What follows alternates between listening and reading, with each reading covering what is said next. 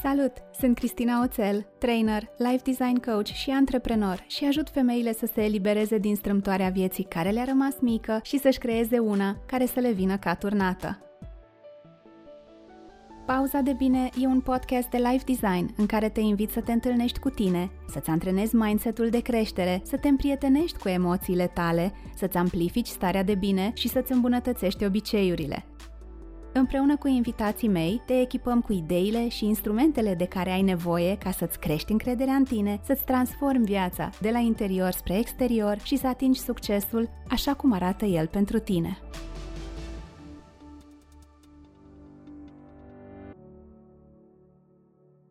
Salut! N-ai idee cât de tare mă bucur să petrecem pauza asta de bine împreună. Speciale sunt toate, dar azi am bucuria să împărtășesc cu tine o conversație de suflet purtată, în engleză, cu Brianna Wiest, autoarea cărții Tu ești muntele, o carte care a fost foarte bine primită la noi în țară și pentru care am avut, din nou, șansa să creez semnul de carte la fel ca pentru Iernile sufletului de Catherine May. Și înainte de a intra în conversația propriu-zisă, vreau să le mulțumesc prietenilor de la editura Nemira pentru încredere și pentru că m-au pus în legătură cu Brianna ca noi să putem vorbi despre cum să ne uităm la sabotorii noștri nu ca la ceva rău și care ne rănește, ci mai degrabă ca la ceva care ne protejează și ne ajută să ne simțim în siguranță.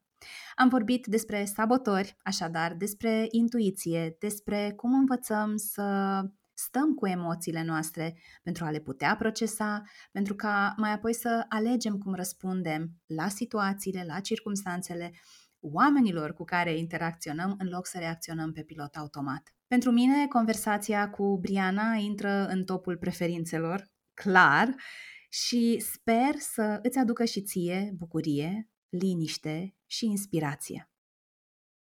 Hello, Brianna. Thank you so much for accepting the invitation, and I'm very grateful to have you in the podcast and to talk about your book and to pick your brains a little about it. Thank you so, so much for having me. I am so honored and so happy to be here with you this morning for me, tonight for you, across the globe. It's so special that we're connecting. It is, right? If anything, with this COVID pandemic, I really realized that there's no limits. When when you want to connect with people from anywhere across the world, you can easily do that. It's so true and so special to be alive at such a time, right? Yeah. So if you're game, I'd like to jump right in. I'm game. Let's do it. Okay. And I'm really curious to find out, because the title of your book is The Mountain Is You, and it gave me the chills when I first read it, because I've, you know, like many of us, I've had all sorts of mountains, you know, to climb. And when you get to the peak, then you notice, you know, you look around and you see, oh, wait, this wasn't the only mountain. There will be others as well. But the view from the top is um, is nice either way. So I'm curious, what can you share? What do you feel like sharing about your mountain? And I'd like to understand to what extent your own experience served as an inspiration for this book. Yes, of course. So you really nailed it when you were saying, you know, throughout life, we have many different mountains. Some are big, some are small. Um, for me, the moment at which I began to write that book was actually when I was kind of confronting multiple mountains at once. And I was kind of looking at everything around me and really nothing was going the way that I wanted or needed it to. And this was what I call the night that woke me. You get to a level of pain so acute, you have this click moment where you take a step back and start looking around and thinking, okay, there needs to be another way. So I, I really hope this will resonate with, with the listeners and the readers when I say that throughout my life, and I would imagine, you know, going forward for the rest of my life, you know, we all face challenges and journeys, um, you know, just as as a a matter of fact of being alive and being human. And so throughout my own life, my, my mountains have been incredible financial issues, an extreme amount of, of debt and instability. It's been uh, weight. It's been um, loss of, of significant relationships again and again. Um, it's been, you know, quite heavier things like um, sexual assault and, and situations like that. But I would say that the biggest mountain, probably, that I would I would attribute to being really the catalyst of the book was my, and is, I guess, my mental health. So I have learned over the years that people who are creative or somewhat intuitively inclined um, tend to struggle to make sense of the world and make their way through the world. We, we overthink things, we misinterpret things, and it can really lead to, you know, mental health conditions where it can get scary. And it, it had gotten really scary for me a number of times where I personally had arrived at a place where, you know, the mountain didn't seem worth climbing anymore. And I know that I'm not alone in, in that feeling. Mm-hmm. And it was really kind of everything going wrong at once that kind of got me to that. Lovely. But that, but that's what really started to wake me up to, okay, there's got to be another way.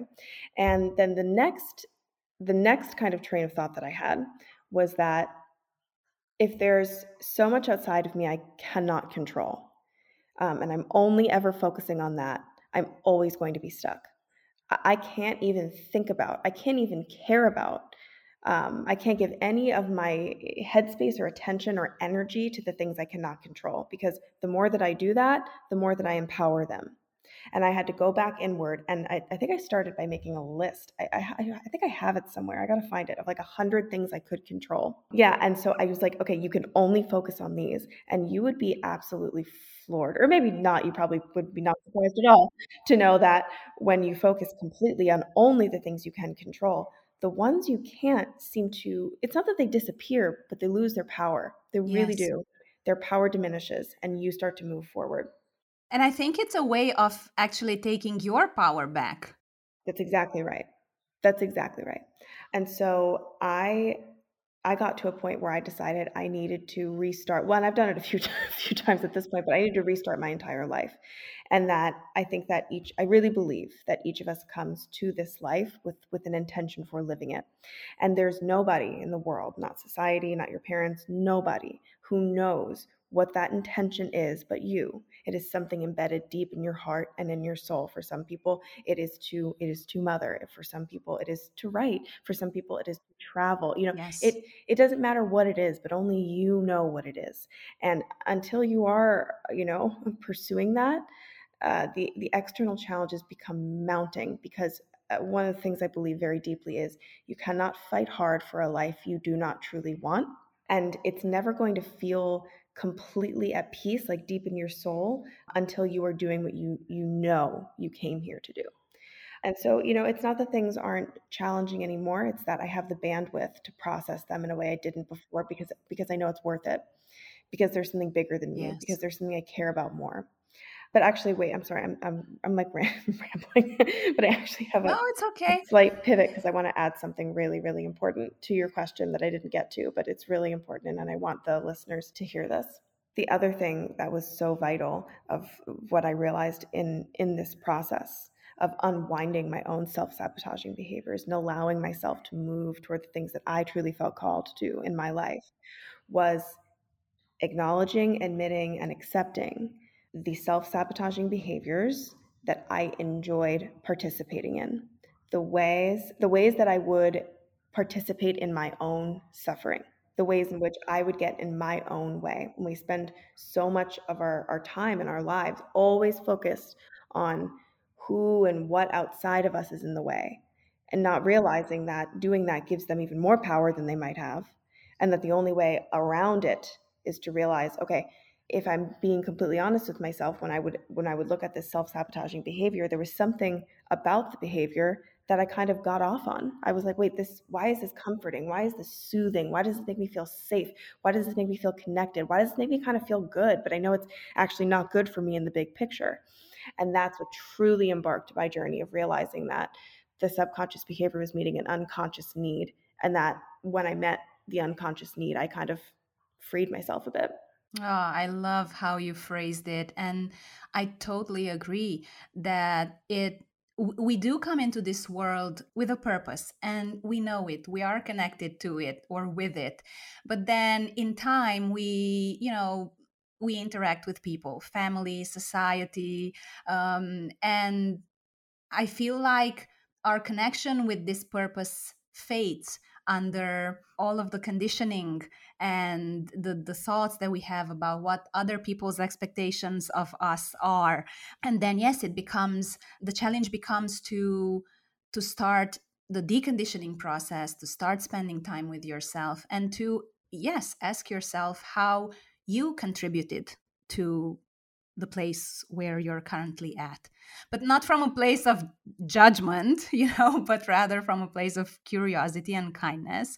Okay, so rationally, rationally it doesn't make sense. I know this isn't healthy, what I'm doing, but there is a secondary gain. There is some payoff. Yeah, and the way that I've, you know, that that self that self-judgment is another block to your healing. It's another block to your progress. Yes. I think there's a saying, don't shoot the second arrow. That's not my saying, and I wish I could remember where I read it. But it's like when you're already in a moment of pain, don't then add on to it, you know, the self-blame and judgment. And the way that I was able to start to move around that was realizing that I'm not doing this because I hate myself. I'm doing this because I love myself and I want to feel safe.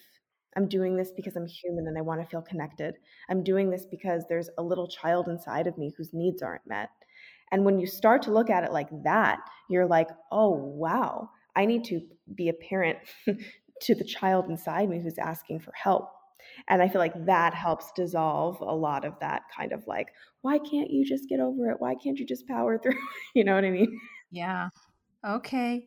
So then what are some of the things that we can start to do to begin to view certain behaviors less as self-sabotage and more like defense mechanisms, not as much as harm, but rather as protection? So there's one question that I asked myself over and over and over again as I was getting out of my, you know, very low place in life and, and moving on. And it was, what about this do I want? What about this circumstance or situation am I attached to? What about this behavior feels good? Until we can identify that, we're not going to be able to let go. So that's the question. What about this do I want? What about this kind of secretly feels good? And so that will lead you to what need is this meeting? Um, and then when you can when you can name that and you can identify that, then you can start to come up with healthier ways to meet that need. It's not about overriding your needs or ignoring them. We all have needs and we're, you know, we, we need to fulfill them. But we need to fulfill them in a in a productive, constructive, healthy way, not in a way that ultimately harms us in the long term, but makes us feel better in the short term. Oh, so much yes. I totally agree with you. And I feel like it's a process. And, you know, some might say, oh, come on, this is just, a, you know, a question, like what difference will it make really? But I feel like it's a trigger. It's like a catalyst, a self-awareness catalyst. You, you, you begin to ask this question and sometimes you will be able to ask the question and other times you'll be so focused on that self-sabotaging pattern that you'll forget. Maybe you can do it in, you know, looking back, okay, what happened? But it's a process. And I, looking at my experiences and looking at the conversations I have with my clients, it's not a linear process. And we need to give ourselves grace and, and time and patience. You're absolutely right. It's it's layers. And you might not even realize how far, you know, your attachments go back, how deep these layers run and how much you have to, you know, and that can be sometimes a frustrating part of the process where, you know, I hear people say this a lot and I've definitely felt this a lot. Like, I'm like, I've been healing forever. Like, why am I not there yet? How is this coming up again? Do you feel like we'll ever finish this healing journey in this lifetime? Well, it depends on what what you think of as healing. I think of it as getting to a place where, where you're able to process your emotions, both joy and pain. That, to me, that's what healing is. And so, yes, I do believe you can get to a grounded place where you have enough bandwidth to be able to move, basically move through your life experiences and the challenges they may bring without getting stuck in one or the other. To me, that's what it is to be healed. But I think that to think of healing as, you know, kind of a state we arrive at where those waves never come and we're just kind of in a perma state of peace. I, I don't, I don't know that that's what being human is about. I, I'm, I'm not sure. Maybe I'm wrong, but I, I, to me, that's probably not what, what this, what we're here to do, what the whole journey is about. I think we're here to, to do something, to build and to grow. And that's always going to come with, you know, highs and lows. Um, but the, you know, the, the, the trouble we run into is when the lows start to compound upon themselves, so, and we get traumatized by them. And then we have to dig our way out of these, you know, we can't look at the mountaintop. We're mm-hmm. trying to dig our way out of the hole from the ground. Yeah. You know? So to me, to heal is to be able to keep walking forward. That's so yes, I do think we can get there. Keep walking forward. I like it. So then how do we learn, or what worked for you? How did you learn to sit with the discomfort? As you said, we need to, to go through. We have the bandwidth to go through and to process whatever comes our way.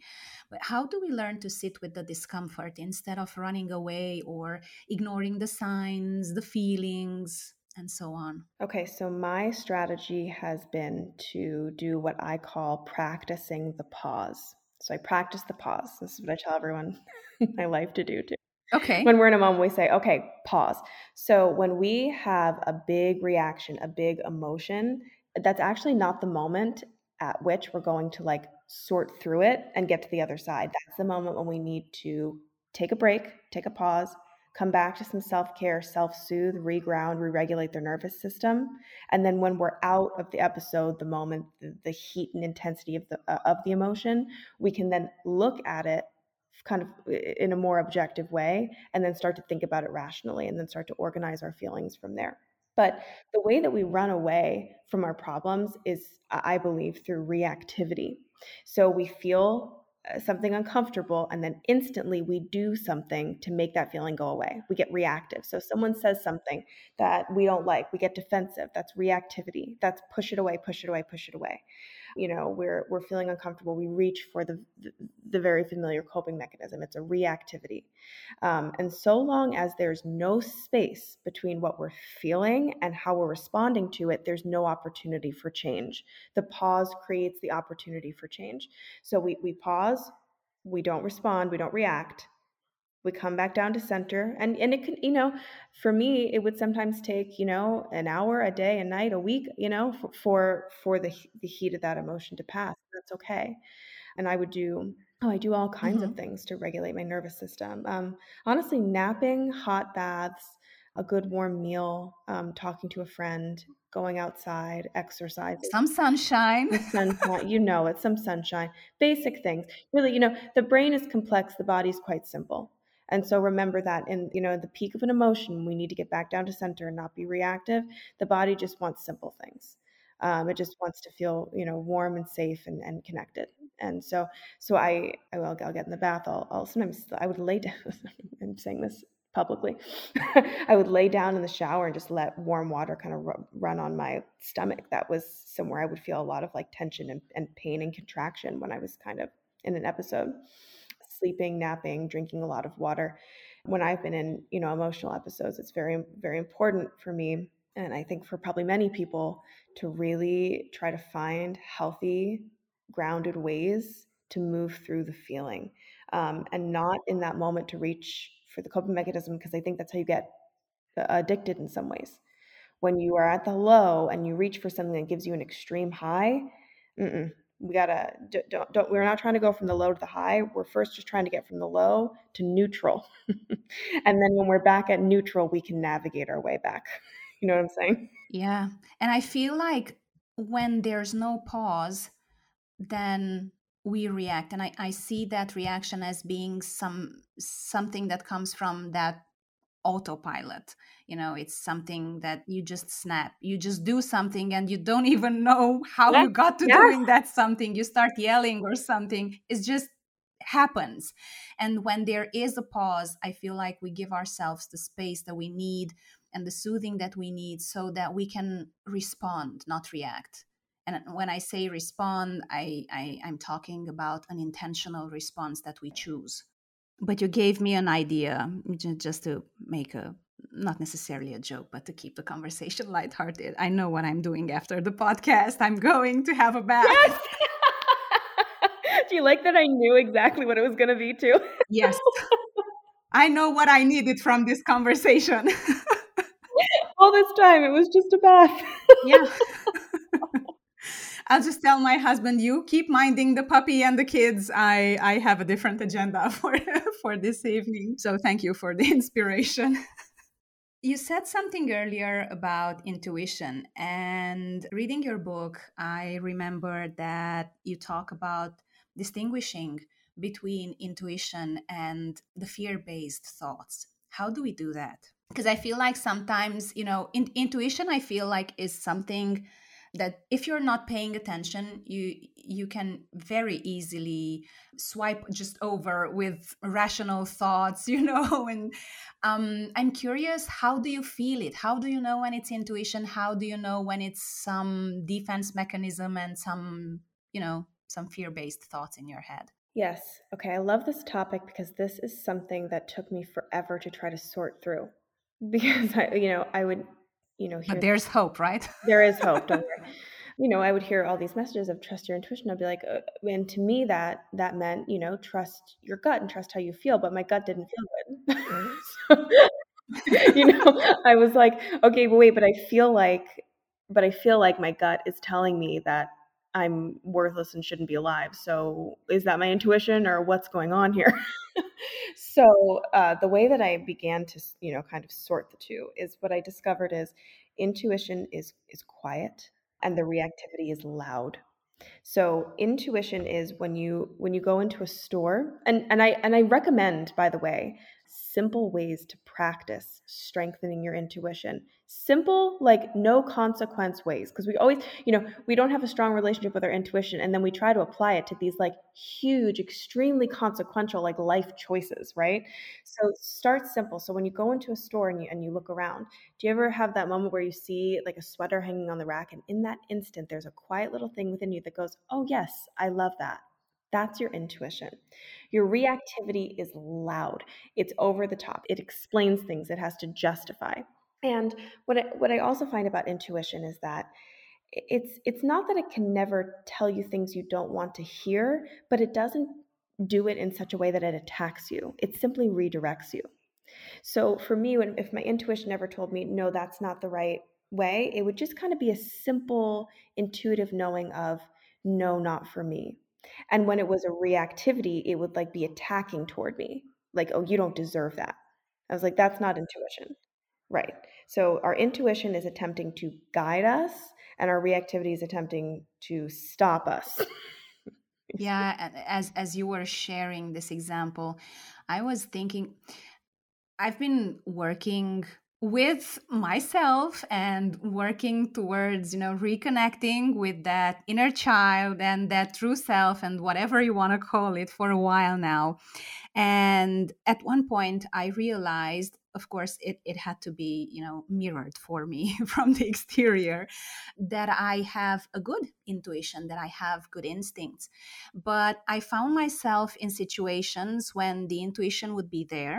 And yes, I can attest to the fact that it was something quiet. And then I look around and I see that no one else is thinking about that. So, of course, I imagine that I must be wrong. If nobody else is saying that thing or isn't, you know, doesn't have the same um, thoughts or feelings about something, then there must be something wrong with me, clearly. So I'd best just shut up and keep it to myself. That's right. Yeah. That's right. Yeah. yeah. And also I would just add that I feel like practicing, whether it's intuition or we want to try other things and experience with other things, I feel like it's important that we do these when we are in a calm state, when there's no danger, and we can build the muscle while we are calm, and then we can use it later when we are triggered by whatever comes our way. This is extremely important, that we can't, you know, we can't expect to go into the gym and start to build our muscle with a one hundred pound weight. You know what I'm saying? Like we we have to start with things where it's like, it's it's okay if you if it's if you get it wrong. Like it it has to be like very easy, non inconsequential things. That's where we start to build intuition. And every time we're able to hear our intuition or make a choice from our heart center, it strengthens. I have noticed this over time that the more I've done it, the more when big things have come up, the clearer and easier it is to move through them. You know, it, it's not that, you know, it's not, you know, sad, or there's, you don't have to grieve at times, or, you know, you're still going to process your full range of emotions, but you're going to be able to move through life with your, with your inner compass facing your true north of, this might be hard right now, but I know this is, this is the right choice. And I think we get the most lost when we don't know what, what the right choice is anymore. And we don't know what the right choice is because we can't hear our intuition, because we have not strengthened the muscle, and it's just complete, you know, it's completely drowned out by the reactivity and the intrusive thoughts. Yeah. I'm envisioning a volume button right now for intuition, you know, making it louder. Ooh, wait, that gave me chills. I love that. Ooh, I love that. Okay, yes. Moving that, yes, moving that dial up and up and up. Mm-hmm. Mm-hmm. Yeah. I'm paying you back for the bath idea right now. I am I'm I'm loving this conversation so far, and just looking back, you know, we're like twenty-five minutes in, and we've been places. We've talked about how we can reframe self-sabotage um, and, you know, view it through the lens of, hey, this is something or or something in this way of reacting or responding to situations is is making me feel good. Yeah, it's not rational, but there's some kind of payoff. We talked about how it's helpful to to listen to our intuition and to sit in the discomfort, to start to to process, to go through, um, rather than run away from whatever we're going through. I wonder what else, or what would be maybe a next step or an, an, another practice that we can try to to rewrite our story, to take our power back, and to start living that authentic and fulfilling life? Um, so one thing that I have done for years, and I actually do every morning, is I do a brief guided um, highest potential future self meditation. And, you know, when a lot of self-sabotage work, it's kind of like we're doing, you know, we're working on the ground level, right? We're working on just kind of like, uh, you know, getting out from the ditch, so to say. But then there's another piece to it where it's like, all right, well, when we're walking, we're moving forward back on our feet. We also need a greater vision to tell us which mountain to climb and which way to go. And the way that I've been able to find that is by actively not only visualizing, but connecting with and asking questions um, to from that higher self, right?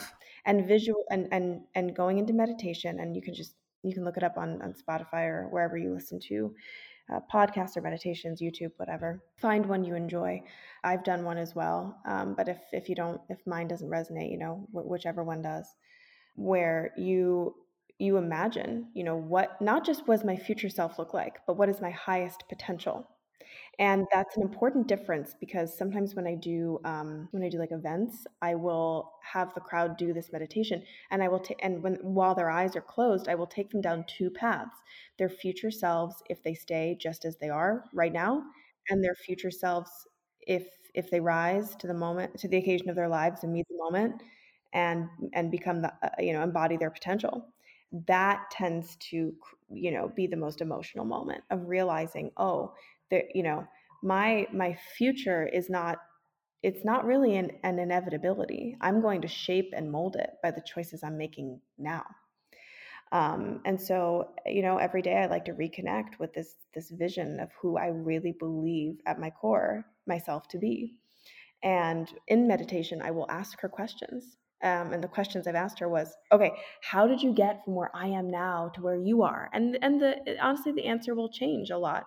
Um, but I have made some huge life decisions based on what I've seen, and I've I've never regretted a single one. They have only ever propelled me forward in the most powerful and miraculous ways. And so, you know, it's about remembering that uh, the greatest guide of all is the one inside of you, and to let your future self be the hero of your life.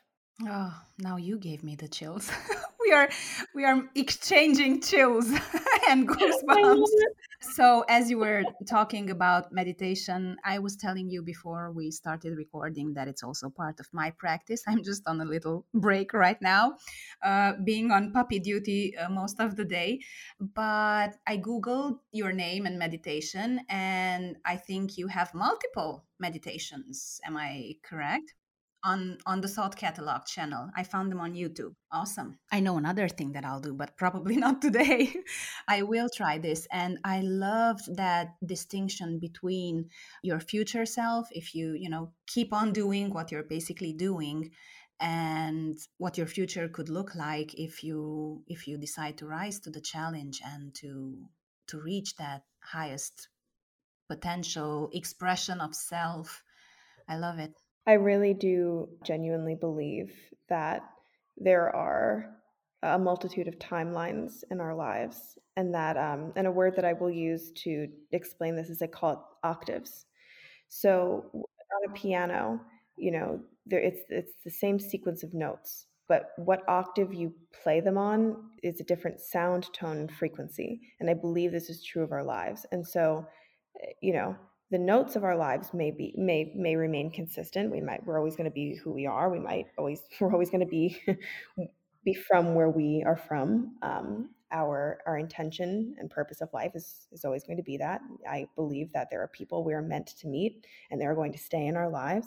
So it's going to be that same sequence of notes, but it's the octave at, on which we play them that completely changes the experience of it. So it's it's not about, you know, whether or not we get to the mountaintop, but but how we get there and what that journey is like, and whether we, because getting to the mountaintop, that was one moment, and it's an amazing moment, but it's one moment.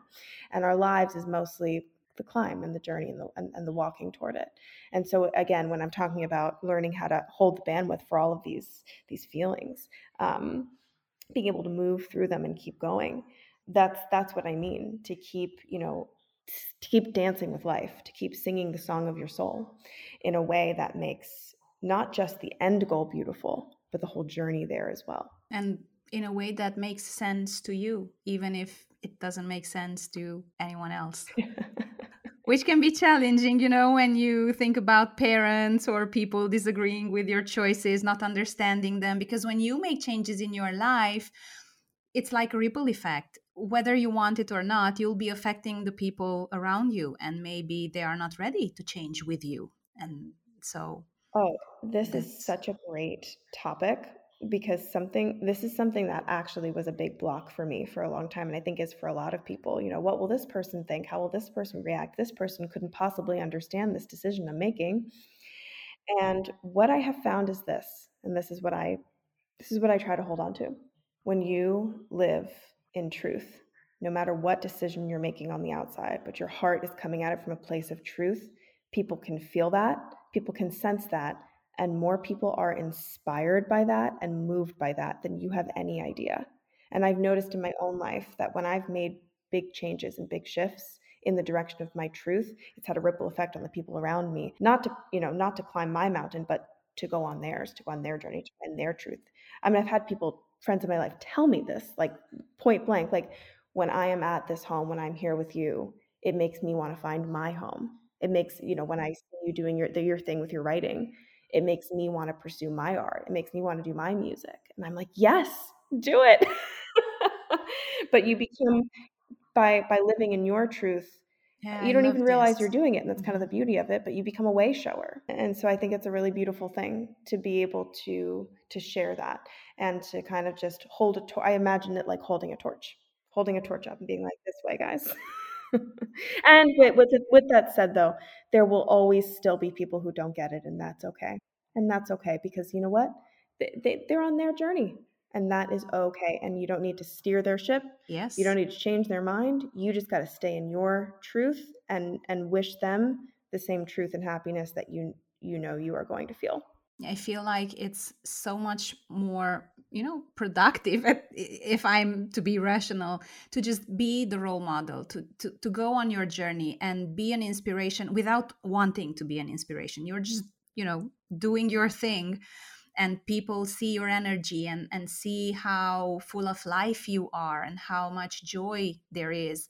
And it inspires them to go on their journey, because changing, trying to change other people, at least for me, it didn't really work out back a, a number of years ago, you know, when I was like, hey, I wonder if I could make this person change. Well, that's a hard no. That's right. Oh, this is so important because, yes, because, because this is so important. I've struggled with this as well. Number one, you know, we're not supposed to take their growth opportunities from them. We're not supposed to take their life from them. And and number two, it's, it's not our job. It's really not our job. And it's, it's understanding that even though, you know, we love them and don't want them to hurt, you know, they, it's, it's giving them the recognizing and honoring the autonomy and freedom that they have as, as human beings to make choices for themselves. So we can share how we feel and our perspective and, you know, we be open about that, but then we have to, we have to honor their path. And that, oh, that's a phrase I use all the time too.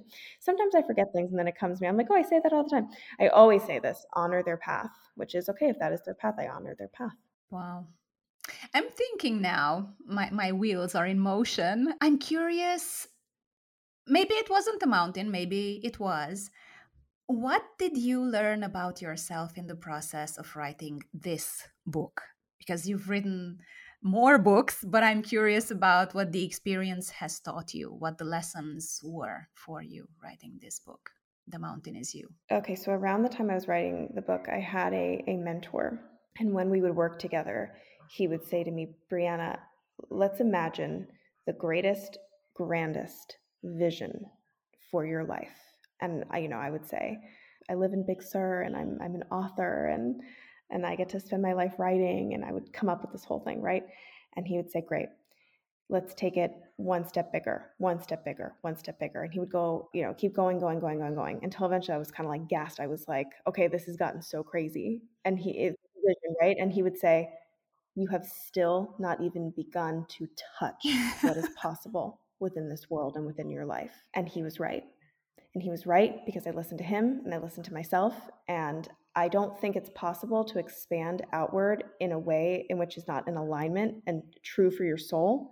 But if it is in alignment and it is true for your soul and it is your destiny and it is the intention you set for living your life, more joy, beauty, and peace is possible than you can even fathom. And here's the thing, you know it, because that's why you're so uncomfortable inside.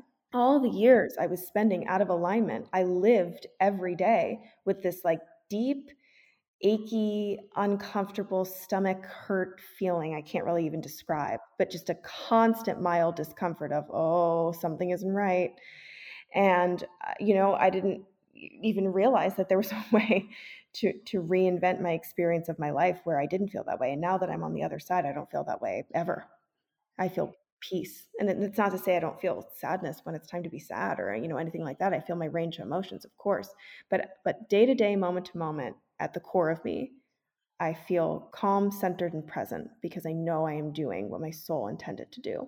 That was was truly, truly, truly the biggest takeaway of the book for me, which was if I could find a way to get my basic needs met, get out of my own way, I could have a life more beautiful.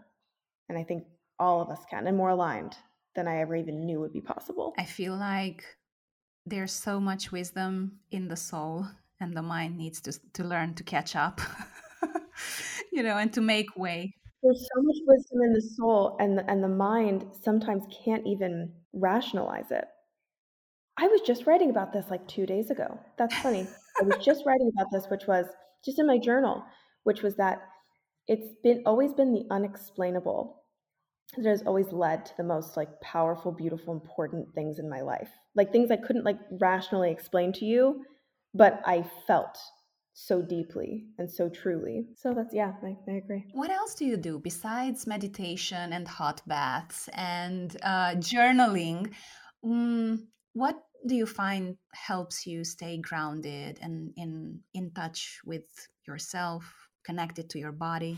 Um, for me, nature is, is a really huge part of my life and has been um, kind of a quiet player in this whole thing, but not really actually, because I think I, ra- I actually, I didn't, I didn't even realize that I do, but like, there's like the, the mountain that I'm looking out my window at is the one I modeled the one on the cover of The Mountain Is You as. So it's definitely present.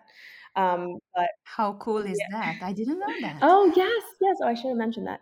So um, it's kind of, it's there um, if if you kind of look, but nature has been my my my awakening force. Um, and I, I live out in nature now, and I spend every single day out in nature, on the cliffs, hiking, by the beaches, by the water, by the river. Nature speaks to me in a way that, as we just said, I, I can't quite explain. And um, it always you don't need to. And I, and I don't need to. Um, but even when I didn't live out here, um, honestly, even when I lived um, in the city, I would uh, take my car out and I would drive up and I would hike and I would, you know, it's it's it's it, and I would go alone a lot, because when I was with the, another person, I would find that that's that could be fun, um, but I couldn't I couldn't hear what was trying to be said to me. I don't know if that makes sense, but when I when I'm alone in yeah, nature, totally, I just have to get a little quiet and a little still. I just have to find the right place. I just have to stop, get a little quiet, get a little still, and then boom, it just starts coming in, coming in, coming in. Um, and so nature reminds me of of who I am. I don't know if this is exactly what you're asking, but this is important too. Trying to keep my life as simplistic as possible. I don't know if this is part of it, but this is genuinely my answer. I've always found that the more chaotic things are, the, the farther and farther away from myself I go. And whenever they've gotten chaotic, it's always come from a place of trying to keep up with everyone and trying to be stay on every trend and do you know, the whole thing. And that when I always bring it back to the basics and keep things simple in my home and in my life and in money and everything, I always feel like I'm back to myself. I love this. And it's, um, you know, you just kind of set up You, you set the scene for my next and my, my final question. I feel like the basics, we overlook them. We, I'm generalizing, but it's okay. It's just for the sake of the conversation. I, I feel like we are looking for complicated or complex things. You know, we feel like they will be effective. They will produce results. We overlook the simple things, which I find that if we do the simple things and the small steps on a daily basis, uh, we can go much further than expecting one big gesture or one single big thing to create some sort of magic. Yes. And I, I talk about this in the book, and I call it micro shifts. um, yes. We always think that we're waiting for the breakthrough, kind of like one moment where everything clicks yeah. and everything is different, but I've never found that to work. What I've found to work is the, the tiniest, almost honest, genuinely almost undetectable shifts that you can make in any given moment of any given day um, that c- compound upon themselves and actually create these huge, massive waves. And I think the part of the reason why that works so incredibly well is that it, it doesn't shock the system. Yes. And it doesn't scare you. You don't go into fight or flight. Right. You don't get overwhelmed, and you don't, you know what I mean? You just gently move yourself in a slightly different direction. It's like thinking about writing a book is overwhelming, but could you write one paragraph today? You're like, oh yeah, well, of course I could do that. Great. Then do that. And then do that every day. And before you know it, not only will you have a book, but you'll be, you'll feel more than comfortable writing more than that each day. Like it'll happen faster than you think. Okay. I want to be respectful of your time. I'm really enjoying myself, and I, I think you're enjoying yourself as well. I am. From what I hear, I'm getting the good vibes. But still, there's one question that I ask uh, towards the end of every episode from each of my guests. And we actually collect all of these evergreen ideas that I'm going to ask you about. And we have this ebook full of wisdom, packed with wisdom from all of one hundred. And yours will be episode one hundred twenty-two, I think. Yes. Um, and so we're, we're making a collection of um, nuggets of wisdom. And so my question to you would be, what are three evergreen truths? And when I say evergreen truths, I mean those simple, because we've talked about simple, simple but often overlooked ideas that are true today and will continue to be true, you know, as the years go by. So evergreen truths about overcoming our limiting beliefs, uh, climbing our mountains, and living in alignment. Whatever comes up for you here and now. Okay. Wow. Oh, I love this. I love this. Okay. This is amazing. I'm so honored to be part of this. And I, I want to see this ebook by the end. because I feel like how incredibly powerful. Okay. Whew. No pressure. No pressure. Now I'm thinking about it in the book. I'm like, okay, what do I want to say? And I can only say three. Okay, I'm going to start at the tippy top. Number one, you came to this life with an intention. That intention is embedded within you and only you. That's number one. Number two, you are never going to fight for a life you don't want. It's never going to feel right if it isn't right.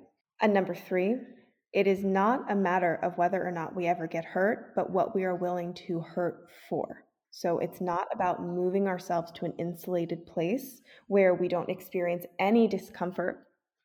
It's about moving to a place where we are willing to go through the discomfort for something so much bigger, so much greater, so much more important than us. Something that we would be proud to get to the end of our lives and say that we had done. Well, I must say you rose to the challenge exceptionally.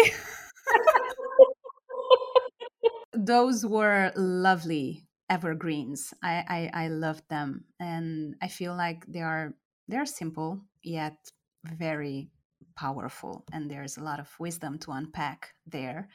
And I'm just um, happy, you know, to drop the mic right there and to leave people with with these um, evergreens and to invite them to reflect and to see what resonates with them.